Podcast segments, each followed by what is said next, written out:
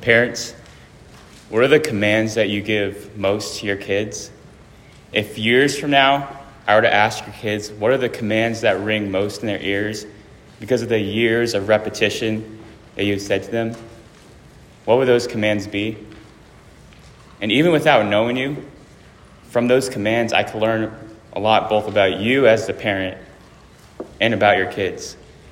Just the other day, I was, uh, my, my drawer would not go in, so I was about to violently shove it in because of frustration. Then all of a sudden, I heard my, my mom's voice ringing in my ears be gentle. Because she would say that to me all the time growing up, because to be honest, out of impatience, I had a tendency to break things when I was frustrated. Um, even still today, when I'm eating in public, I can hear her voice in my, in my ears.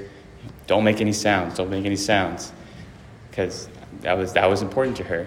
And so if you take those two things, be gentle and don't make any sounds. I mean, obviously, clearly you can tell she was raised like a caveman or something like that. but in the same way, what does the command repeated most in Scripture tell us? And what can we learn from that? More than any other command repeated in Scripture, roughly over 300 times, is the command do not fear. Do not fear. If our all wise God repeats this command so much, one thing is certain is that we're all prone to fear. So this morning, let me ask you what are you afraid of?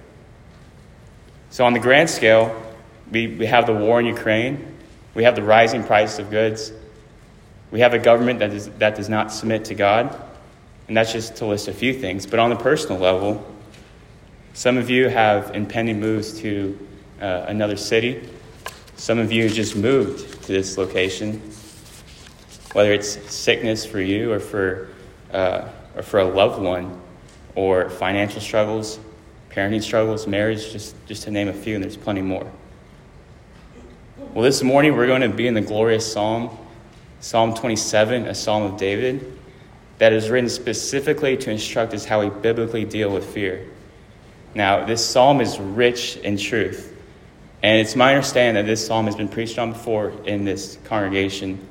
Um, what a glorious reminder that is that uh, the resources that we have from our infinite God that He's given us so we may not fear, that a psalm like this cannot be exhausted in one or even a few sermons. So let us now hear from God's word. You can find it uh, if you're using the Bibles in the pew on page 460, reading from Psalm 27 of David. The Lord is my light and my salvation. Whom shall I fear? The Lord is the stronghold of my life. Of whom shall I be afraid? When evildoers assail me to eat up my flesh, my adversaries and foes, it is they who stumble and fall. Though an army encamp against me, my heart shall not fear. Though war arise against me, yet I will be confident. One thing have I asked the Lord, that will I seek after, that I may dwell in the house of the Lord all the days of my life, to gaze upon the beauty of the Lord and to inquire in his temple. For he will hide me in his shelter in the day of trouble. He will conceal me under the cover of his tent. He will lift me high upon a rock. And now my head shall be lifted up above my enemies all around me, and I will offer in his tent sacrifices with shouts of joy. I will sing and make melody to the Lord. Hear, O Lord, when I cry aloud. Be gracious to me and answer me. You have said, Seek my face. My heart says to you, Your face, Lord, do I seek. Hide not your face from me. Turn not your servant away in anger. O you who have been my help. Cast me not off, forsake me not, O God of my salvation. For my father and my mother have forsaken me, but the Lord will take me in. Teach me your way, O Lord, and lead me in a level path because of my enemies. Give me not up to the will of my adversaries, for false witnesses have risen against me, and they breathe out violence. I believe that I shall look upon the goodness of the Lord in the land of the living. Wait for the Lord. Be strong and let your heart take courage. Wait for the Lord. Amen. So, from this inspired song from David, as he models the faithful response to fear, we have for us a twofold defense against fear. And that'll be the, the main point in our outline this morning. So, number one, know your God. And number two, trust his word.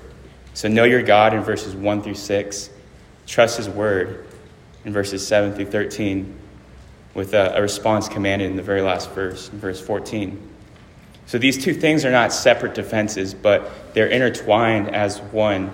For to know your God is to trust his word, and you cannot trust his word without knowing your God. It's a bare statement, and as, as we move along, we'll flesh it out more and add to it.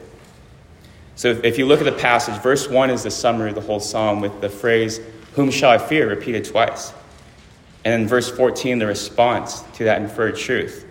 But verse 4 this morning will be our key verse, and it's going to be the lens in which we look through the whole passage. Now, now if you look at verse 4, one thing have I asked the Lord that will I seek after, that I may dwell in the house of the Lord all the days of my life, to gaze upon the beauty of the Lord and to inquire in his temple.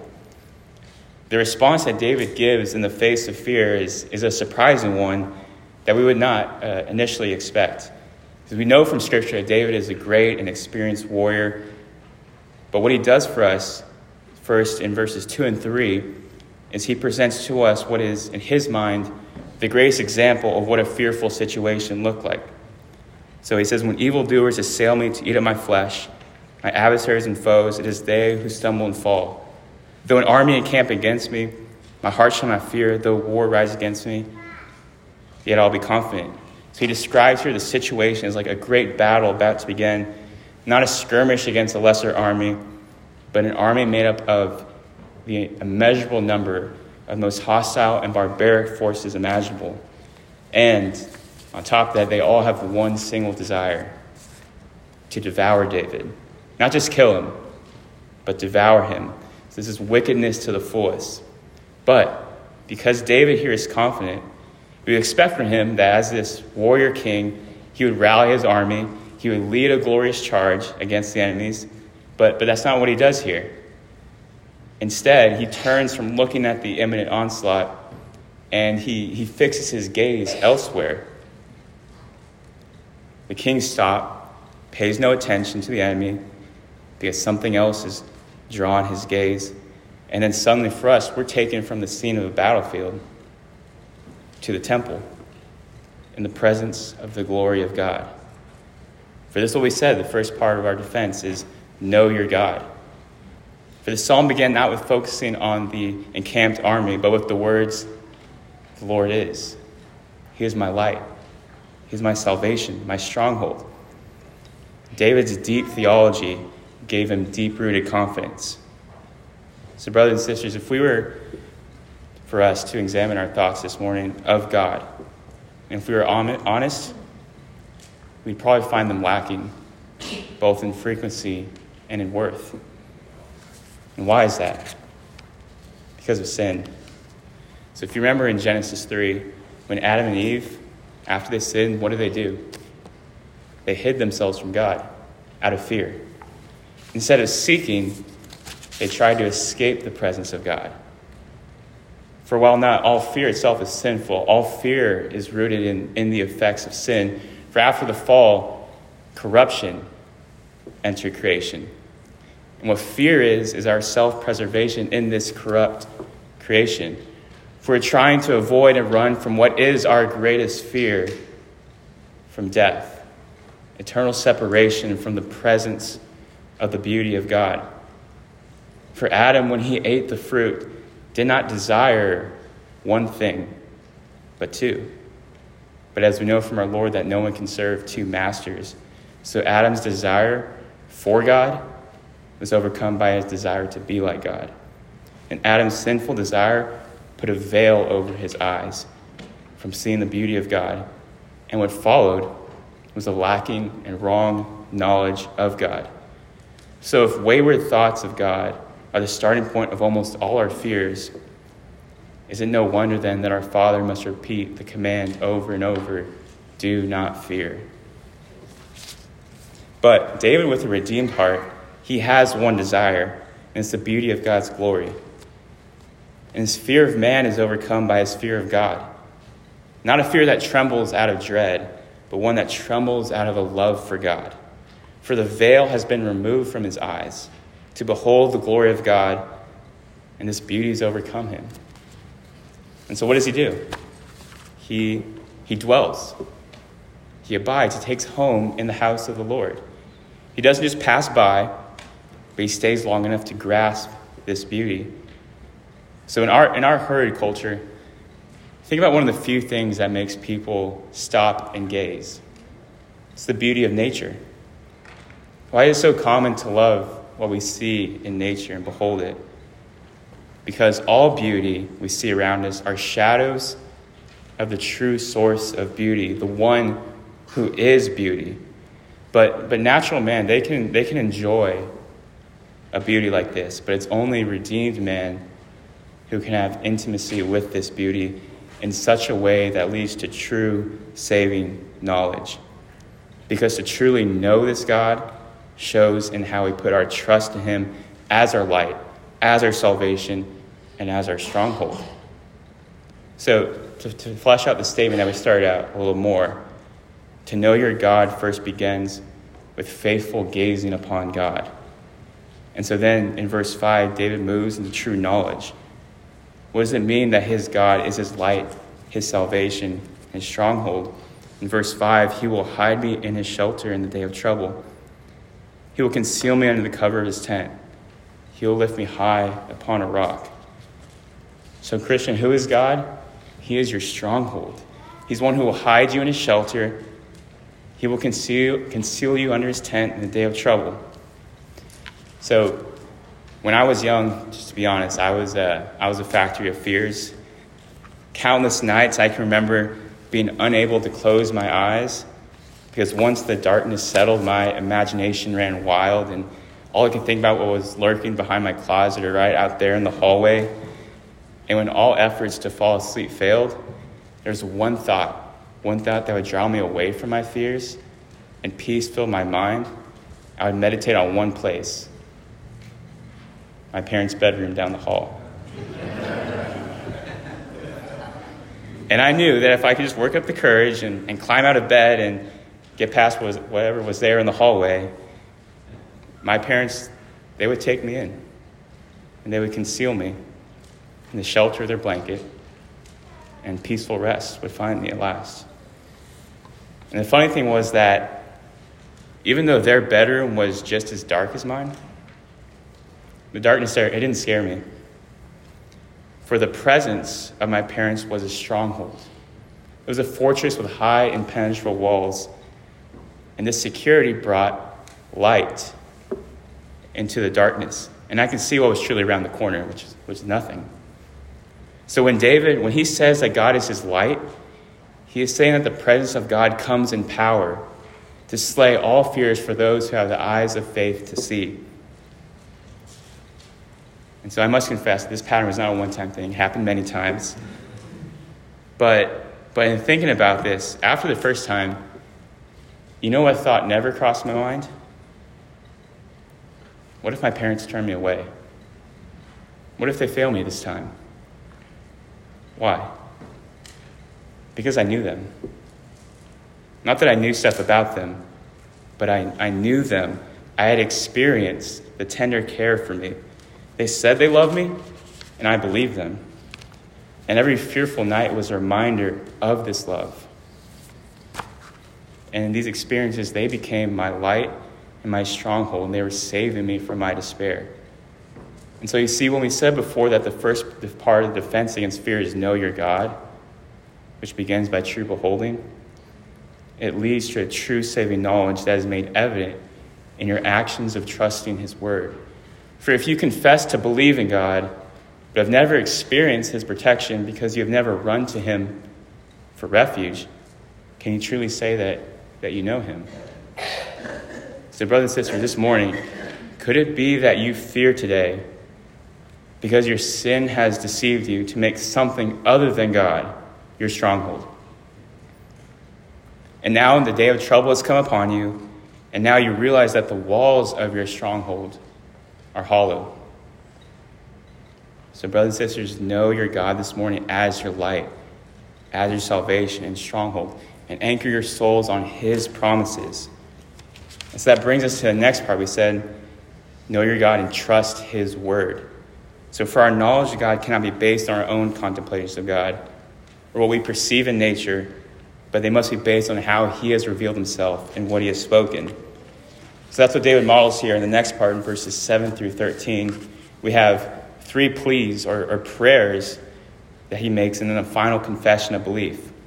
But these pleas are not hopeless pleas because confident, David is confident and they're sure they will be answered because they are grounded on the revelation of God as David is, is beholding him, is gazing upon him. So I want us to read these pleas as, as promises that they're founded on so that we can anchor our souls in these. So, the first promise, promise number one God will always hear us. Verses 7 and 8. Hear, O Lord, when I cry aloud. Be gracious to me and answer me. You have said, Seek my face. My heart says to you, Your face, Lord, do I seek. So David prays in faith because God has promised to hear and to be near his people when they seek him. For David, as a faithful father, he, he must have taught this to, to Solomon as well. So in 2 Chronicles 6 and 7, when he is dedicating the temple in Jerusalem, he urges the people to pray towards the temple of God, where God's special presence dwells, even when they're taken away into captivity. So in chapter 6 of 2 Chronicles, verse 38, it says, If they repent with all their soul in the land of their captivity, they are carried captive, and pray toward the land which he gave their fathers, the city that you have chosen, and the house that you have built for my name, then hear from heaven your dwelling place, their prayer and pleas, and maintain their cause. Forgive your people who have sinned against you. Now, O oh my God, let your eyes be open and your ears attentive to the prayers of this place. And then in 714, God responds, If my people who are called by my name humble themselves and pray and seek my face and turn from wicked ways, then I will hear from heaven, forgive their sin, and heal their land. Not just prayers of repentance, but all prayers. God promised to answer for his covenant people in Israel. And so, Daniel, if you remember in Daniel 6, in the day of his trouble, when his enemies were encamped around him and they were breathing out violence, threatening to throw him in the lion's den, what did he do? He opened his windows and boldly prayed setting his gaze towards, towards Jerusalem, towards his hope, towards the temple where he was in exile. And Jonah in Jonah 2, when he's in his moment of fear because he rebelled against God, pleading for God's mercy, and the darkness is all around him in the belly of the whale, he prays, I am driven away from your sight, yet I shall look again upon your holy temple. For he knew God had heard his prayers. So that's the first promise we have. Promise number two, verses 9 and 10, that God will never leave you. Hide not your face from me. Turn not your servant away in anger. O you who have been my help. Cast me not off, forsake me not, O God of my salvation. For my father and my mother have forsaken me, but the Lord will take me in. So not only will he always hear you and be near you, but once you're found in him, he will never cast you off as faithful as sure it is for faithful parents to care for their kids, God's faithfulness is even greater than that. It's basic, but it's easily forgotten because of our sin. But David knew and trusted this promise, promise that God gave to Joshua on the verge of conquering the promised land. I will never leave you nor forsake you. So this morning, trust that promise you have. And then promise number three, verses 11 and 12. God's instruction will lead us to life. Teach me your way, O Lord, and lead me on a level path because of my enemies. Give me not up to the will of my adversaries, for false witnesses have risen against me, and they breathe out violence. So, God's instruction will lead us to life. It'll be a victory over all our fears and enemies. So once again, we see here the enemies, we revisit them that David was around earlier. But as before, the fear of man is overcome by his fear of God. He prays for God to instruct him by his word. And he knows the promise that it's his word that leads to life. So look over at, at Psalm 25. So in Psalm 25, verse 4, it says, Make me to know your ways, O Lord. Teach me your paths. Lead me in your truth and teach me, for you are the God of my salvation. For you I wait all the day long. A prayer is a promise when it is founded on God's character. God is his salvation. But what else about God? Further down in verse 8 Good and upright is the Lord. Therefore, he instructs sinners in the way. He leads the humble in what is right and teaches the humble his way. All the paths of the Lord are steadfast love and faithfulness for those who keep his covenant and his testimonies. So God's instruction will lead you to life because he is good and upright. So listen, so so when times of fears, what they tempt you to do is they tempt you to doubt the goodness of God. And it's in those moments that you are most susceptible to sacrifice your obedience and fall into sin. But, brothers and sisters, know your God and trust His word, that His way will always be the path to life. And obedience is always the right choice in the face of fear. Do not trust your own wisdom, do not trust your scheming, but trust in the God of your salvation. And so then in verse 13, we read, I believe that I should look upon the goodness of the Lord and the land of the living. So after beholding with true knowledge and trust in the promises, David confesses his belief that he will know that he will see the goodness of the Lord in his life. Now, there's much we can say about um, the goodness of God.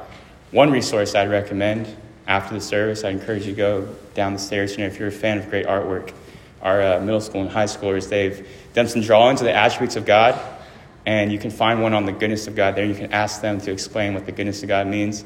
If you're intrigued by a drawing of a dog, talk to Hudson over there. He would love to explain to you how a dog and a shadow relates to the goodness of God. But when we say about the goodness of God, it's been revealed already in the whole psalm. For God's goodness is his beauty of his glory, his moral attributes shining forth for us to behold. And so, what is the goodness that, believe, that David believes he will see? That God is his light, his salvation, and his stronghold. God will always hear him, God will never forsake him, and God's instruction will lead him to life. So, all this shining glory is the goodness that David knows he will see. Okay, but now at this point here, we have, we have to go deeper here. So let's remember where, where we are up to this point. We said that our defense against fear is to know your God trust His word. But true knowledge begins by first gazing, first beholding, right? And then it's evident in how we trust Him. But now, at this point, we must ask if we cannot see God, how can we truly know Him? Where do we find the true knowledge of God? So, if you will turn with me to the end of the New Testament, to 2 Peter, using the Pew Bibles, you can find it on uh, page 1018. But in 2 Peter 1, hopefully this text will open up Psalm 27 even more. Verses 3 and 4. We have the Apostle Peter here. He's writing to a group of Christians who, as it were, they have their own army of fears around them. They are surrounded by false teachers, false doctrine, persecution, unstable ground beneath their feet. And so Peter in verse 3 and 4 gives a glorious word of truth that is a strong rock under their feet. So in verse 3 of 2 Peter 1, his divine power has granted to us all things that pertain to life and godliness through the knowledge of him who called us to his own glory and excellence, by which he has granted to us his precious and very great promises, so that through them you may become partakers of the divine nature, having escaped the corruption that is in the world because of sinful desire.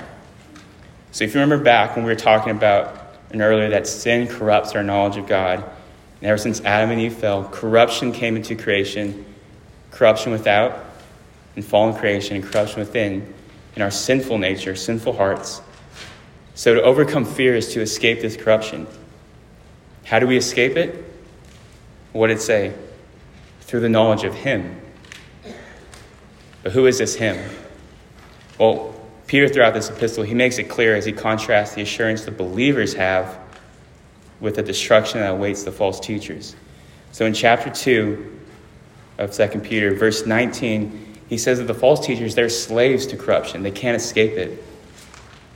Because in verse 20, he states, he states the one thing, the only thing, the one thing that can make them escape the defilements of the world. And it's our one thing as well. So he says it's through the knowledge of our Lord and Savior, Jesus Christ. So there it is. We have the one thing that David sought in the face of his fears and the one thing that we must seek. So, Christian, how do you overcome your fear and boldly confess with confidence that you shall see the goodness of the Lord in the land of the living? Through the knowledge of our Lord and Savior, Jesus Christ, because he is your life. So, brothers, remember, according to Ephesians 5, you were at one time darkness. In your sin, you were in the kingdom of darkness, but you yourself were darkness, a rebel to the light. In John 3:19, and this is the judgment that the light has come into the world, and the people loved the darkness rather than the light because their works were evil. For everyone who does wicked things hates the light and does not come to the light, lest his work should be exposed. So, this is who we all are or once were wicked men who love darkness rather than the light, because our works were only evil. But what was our salvation? The light has come into the world. For Jesus said in John 8, I am the light of the world. Whoever follows me will not walk in darkness, but will have the light of life. So, how is a Christian saved? So, our New Testament passage we read in your bulletin, if you go farther down in chapter 4, verses 4 through 6, it says, The God of this world has blinded the minds of unbelievers to keep them from seeing the light of the gospel, the glory of Christ, who is the image of God. In verse 6, for God who said, Let light shine out of the darkness, has shown in our hearts to give the light of the knowledge of the glory of God in the face of Jesus Christ. So, this is how you were saved. And when you were saved, this is what became your song. One thing have I asked the Lord, that will I seek after, that I may dwell in the house of the Lord all the days of my life, to gaze upon the beauty of the Lord and to inquire in his temple. So if you remember, this is what we learned last week when we looked at the end in Luke 10, verse 41. Remember Jesus' words to Martha? Martha, Martha, you are troubled and anxious about many things, but one thing, one thing is necessary. Jesus is saying, Martha, I'm the one thing. I'm the good portion. If you have me, you have everything. So, Christian, today, if you have Christ, you have everything. Jesus Christ is your salvation. So, how do you escape the corruption of the world? Through the knowledge of the person and work of Jesus Christ, our Lord and Savior. Because by knowing Him, we know that we have been saved from our worst fear, from the wrath of God.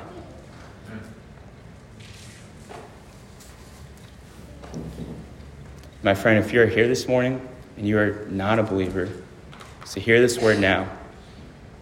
You may have many fears that you're dealing with today, but you have not realized your greatest fear yet because you have not yet faced the wrath of God. But it'd be wrong for me now to try to scare you into salvation, for that would only be combating sinful fear with sinful fear. So do not get me wrong, you must understand the weight of your sin. But true faith is not being scared of hell but having Jesus Christ as your greatest desire, your one thing. And when that is true, it is what becomes your song. Fairest Lord Jesus, ruler of all nature, O thou of God, and man the Son. Thee will I cherish, thee will I honor, thou my soul's glory, joy, and crown. When you trust in him alone in the day of trouble, day of wrath, he will hide you in the shelter of his perfect righteousness that will be yours only by faith. You must be perfect to dwell in the house of the Lord, so no work of yours will ever do this. Instead, repent of your sins today and turn your eyes upon Jesus and trust in him today as your salvation. But now, don't, don't misunderstand me here that the fears in Psalm 27 are only the fears of final condemnation, because it applies to all fears. But the point is this when the salvation of God comes in Jesus to take away the fear of God's wrath by being justified by the righteousness of Christ alone, this salvation is the fountainhead. And from it, the rivers of God's goodness flow to you to be your salvation in any moment of fear. So, not that your fear will not come to pass, for we don't have a promise of that. But if it's unbelief causing your fears, you know that your sins will be forgiven. And if your fear does come to pass, it will be for your good. For those who love God, all things work together for good, for those who are called according to his purpose. In Romans 8, for I am sure that neither death, nor life, nor angels, nor rulers, nor things present, nor things to come, nor powers, nor height, nor depth, nor anything in all of creation will be able to separate us from the love of God in Christ Jesus our Lord. For in Christ, God now becomes your Father. And He takes great delight in showing His power for His children and saving them from all their fears. But quickly back to the, the second Peter verse. There's a phrase I read after the knowledge of Christ. Was it that we said the second part of our defense against fear was it was know your God, trust his word, or know the promises of God? And so what does verse 4 in 2 Peter 1 say? By which he has granted to us his precious and very great promises. Why are all these promises precious? Because they are blood bought 1 Peter 1:19 with the precious blood of Christ like that of a lamb without spot or blemish. So each of our promises here that we have in Psalm 27, they are blood-bought promises, and you can be sure of them because they are sealed by the blood of Christ, by his sacrificial death on the cross. For in Christ all the promises of God find their yes and amen. How can we truly know that God will always hear us and be near us? because we have something greater than Solomon had, or David, or Daniel, or Jonah. For they looked to the temple built by bricks and stone, but we look to the one who came down in flesh and bone and dwelt among us. And he said in John 2 that he is the greater temple, that his body he raised again in three days, for death could not hold him. And so when we pray, believing in his name, we pray in his name. And so hear this promise in 1 John 5 13 and 15. I write these things to you who believe in the name of the Son of God, that you may know that you have eternal life, and this is the confidence that we have, confidence that we have towards him. That if we ask anything according to his will, he hears us. And if we know that he hears us in whatever we ask, we know that we have the request that we have asked of him. How can we be sure that God will never forsake us? Because we have another precious promise. John 6, John 6 37 to 39. Jesus said, All that the Father gives me will come to me, and whoever comes to me, I will never cast out. For I have come down from heaven not to do my own will, but the will of him who sent me, and this is the will of him who sent me, that I should lose nothing of all that he has given me, but raise it up on the last day. Not even death, our greatest enemy, could overcome this promise. And it's also why, brothers and sisters, we gather as one body and our church membership matters because in the household of God, we come into the stronghold of Christ. For he said it's his church that he is building, and the gates of hell shall not prevail against it. In our mission as the church, we have the promise from Christ to the church I will be with you always to the very end of the age. So this morning, brothers and sisters, strengthen one another encourage one another from the Word of God as we go forth in our mission as the church. How can we be sure that God will lead us and instruct us to life? Because in Christ we have the one who said, I am the way, the truth, and the life. No one comes to the Father except through me. We have the clear path to eternal life with the Father by abiding in Christ. As we abide in him, we learn to keep his word. 1 John 2 5 Whoever keeps my word, in him the love of God is truly perfected. And it's perfect love, brothers and sisters, that drives out fear. For if the love of God is truly in you, you have nothing to fear. For instead of the dread of judgment, we have the glorious hope that we should triumph over all our enemies without and within. For we shall be made like him, being transformed from one degree of glory to another, until final glorification as we behold our God. And where do we see the glory of God? We read earlier in 2 Corinthians 4 6, in the face of Jesus Christ. Revelation 22 4, our final hope as saints, as we're in the presence of the Lamb, they will see his face, the Lamb's face, his name will be on their foreheads, and night will be no more. They will need no, no light of lamp for the sun, for the Lord God will be their light. They will reign forever and ever. We will see the face of the Lamb. And so we say in faith, Your face, Lord, do I seek. And so now this brings us to, to the final, final verse here in, uh, in Psalm 27, verse 14. Wait for the Lord. Be strong and let your heart take courage. And wait for the Lord. So David has laid out his prayer of confidence, and now he turns to the congregation and he gives them one command to live by in response to all this wait for the Lord. What does that mean? To wait for the Lord. It's a phrase repeated throughout the Psalms, but before we answer that, let's recap one more time what we said our defense against fear. It's know your God, trust his word. But again, true knowing begins first with, with faithful gazing and is evident in our actions of trusting him. In Christ, he is our path to true knowledge of God and the sealing of all our promises. But one more step is needed. Where do we see Christ? So if you, if you were to go back in 2 Peter 1, in verse 19, we have a truth that if it was not revealed in Scripture, I, I would not believe it. Peter testifies that he was an eyewitness to the glory of Christ in the transfiguration. What David longed for, Peter saw with his own eyes. But Peter says, against this glory, in verse 19, we have the prophetic word more fully confirmed, to which you would do well to do, to pay attention to, as a lamp shining in a dark place until the day dawns and the morning star rises in your hearts. So, so this is glorious. What Peter is saying is that the vision we have of Christ, when we open up and read the Bible, is even better of the vision he had with his own eyes. Now, I know some of you may struggle to believe that because you don't think the glory of your daily scripture reading compares to the glory of the transfiguration. But today we need to trust that this is how God has designed it. We read earlier in our bulletin, 2 Corinthians 3:18. What it say? And we all, with unveiled face, beholding the glory of the Lord, are being transformed into the same image from one degree of glory to another God has not desired us to grow instantaneously, but to grow slowly.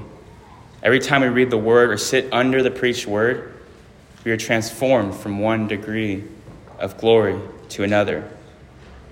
So, brothers and sisters, the one who, who waits for the Lord is not guided by passion, but guided by patience. The posture of the one who waits is their nose in the Bible reading their knees on the floor praying, and their souls resolute in trusting.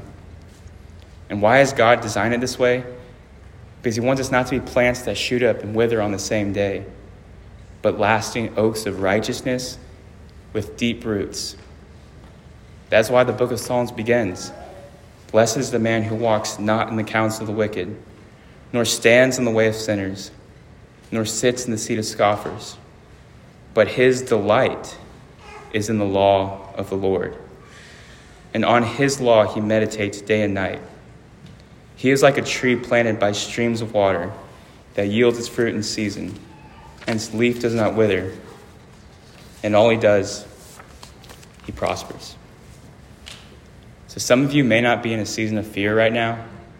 By being daily in the Word, you are planting your roots deeper and deeper into the earth so that when the winds of fear come, you will not fall.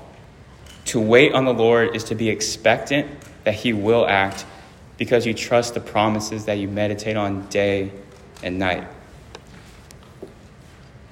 So, brothers and sisters, what are, what are you afraid of? What is consuming your mind today with fear? We said that the, the commands and parents tell a lot about their kids, but they also tell us the, about the wisdom of the parent. So when we read in Scripture, do not fear, perhaps God is saying to us, I am your one thing. I am all you need. Take shelter in my presence. He is your good shepherd. And when you are in the valley of the shadow of death, you will fear no evil, for his rod and staff will comfort you. And so, brothers and sisters, know this promise of Christ that you have in Christ. Surely goodness and mercy shall follow you all the days of your life, and you shall dwell in the house of the Lord forever. Let's pray. O God of our salvation, we pray, Lord God, that you instruct us and guide us in the way to life. Lord God, in the face of fears, may we draw us closer to your presence that we may know you and behold your glory in the face of your Son, Jesus Christ, as we are transformed from one degree of glory to another. May we trust the promise that you have given us, that you always hear us in our prayers, that you will never leave us or forsake us, and you will guide us to life. So, Father, we thank you for your word. Sanctify us in the truth. Your word is the truth. We ask in this in the name of your Son, Jesus. Amen.